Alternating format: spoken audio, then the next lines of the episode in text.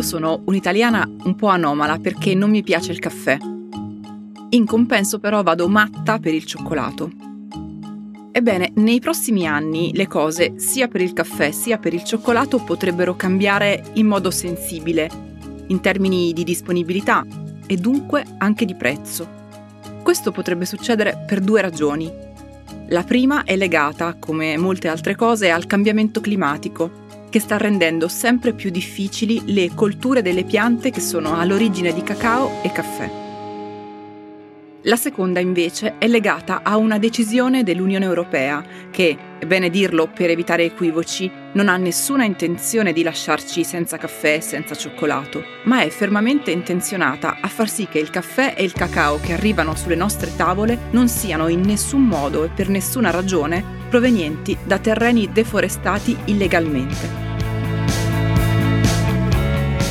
Sono Francesca Milano e questo è Coffee News un podcast di Cora Media promosso da Allianz.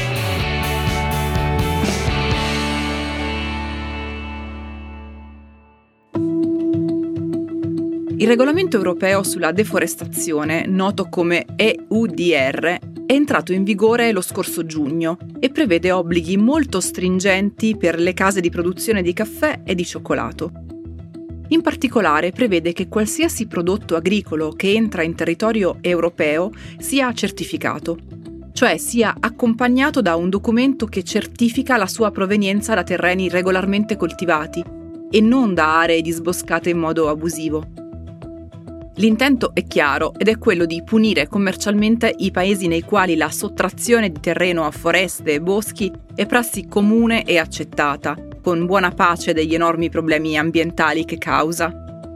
Detta così non sembrerebbe una decisione in grado di creare grandi polemiche, anzi, probabilmente siamo tutti d'accordo sul fatto che quello che arriva sulle nostre tavole deve arrivare da una filiera sicura e soprattutto non deve arrivare a prezzo della devastazione dell'ambiente.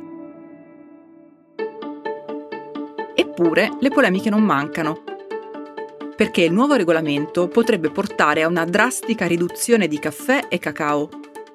Questo per due ordini di ragioni. La prima riguarda la loro provenienza.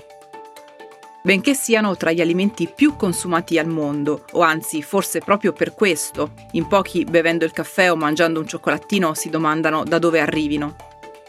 La realtà è che spesso, non sempre ma spesso, arrivano da paesi che hanno fatto della deforestazione illegale una specie di pilastro nascosto della loro economia.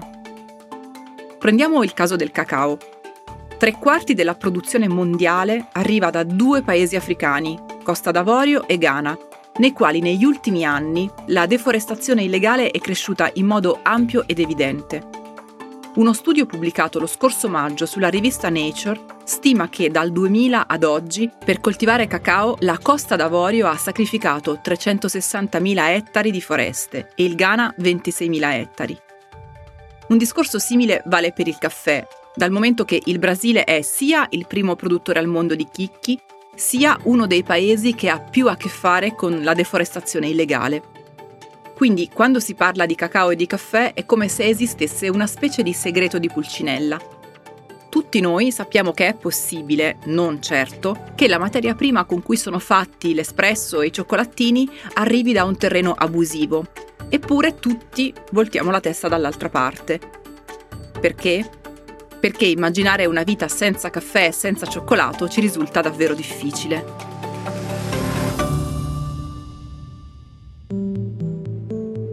L'Unione Europea invece ha deciso di guardare in faccia il problema e di affrontarlo, nel limite del possibile, anche se questo dovesse significare ridurre gli approvvigionamenti e ridurre le scorte, con conseguente crescita del malcontento. Il secondo ordine di problemi invece è di tipo economico e industriale, perché al momento i magazzini delle grandi industrie di caffè e cioccolato sono pieni zeppi di materia prima non certificata una materia prima che potrebbe essere destinata al macero, con evidente spreco e danno economico.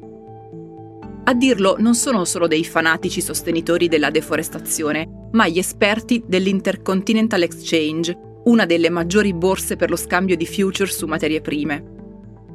Secondo i loro calcoli, nei magazzini europei ci sarebbero 200.000 tonnellate di cacao e 150.000 tonnellate di chicchi di caffè, per buona parte provenienti da filiere che il nuovo regolamento considera illegali e dunque inutilizzabili.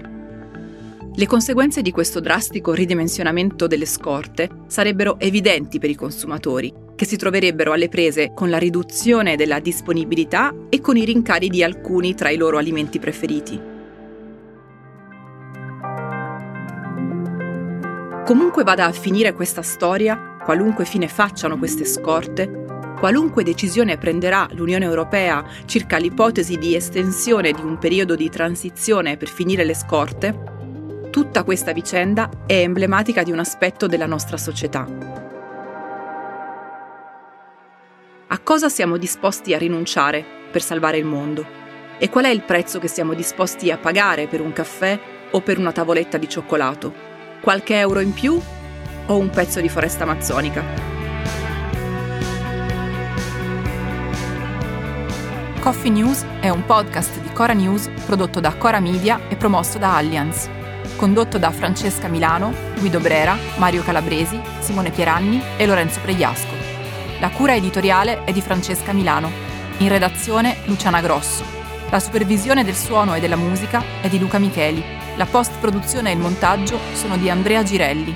La producer è Monica De Benedictis.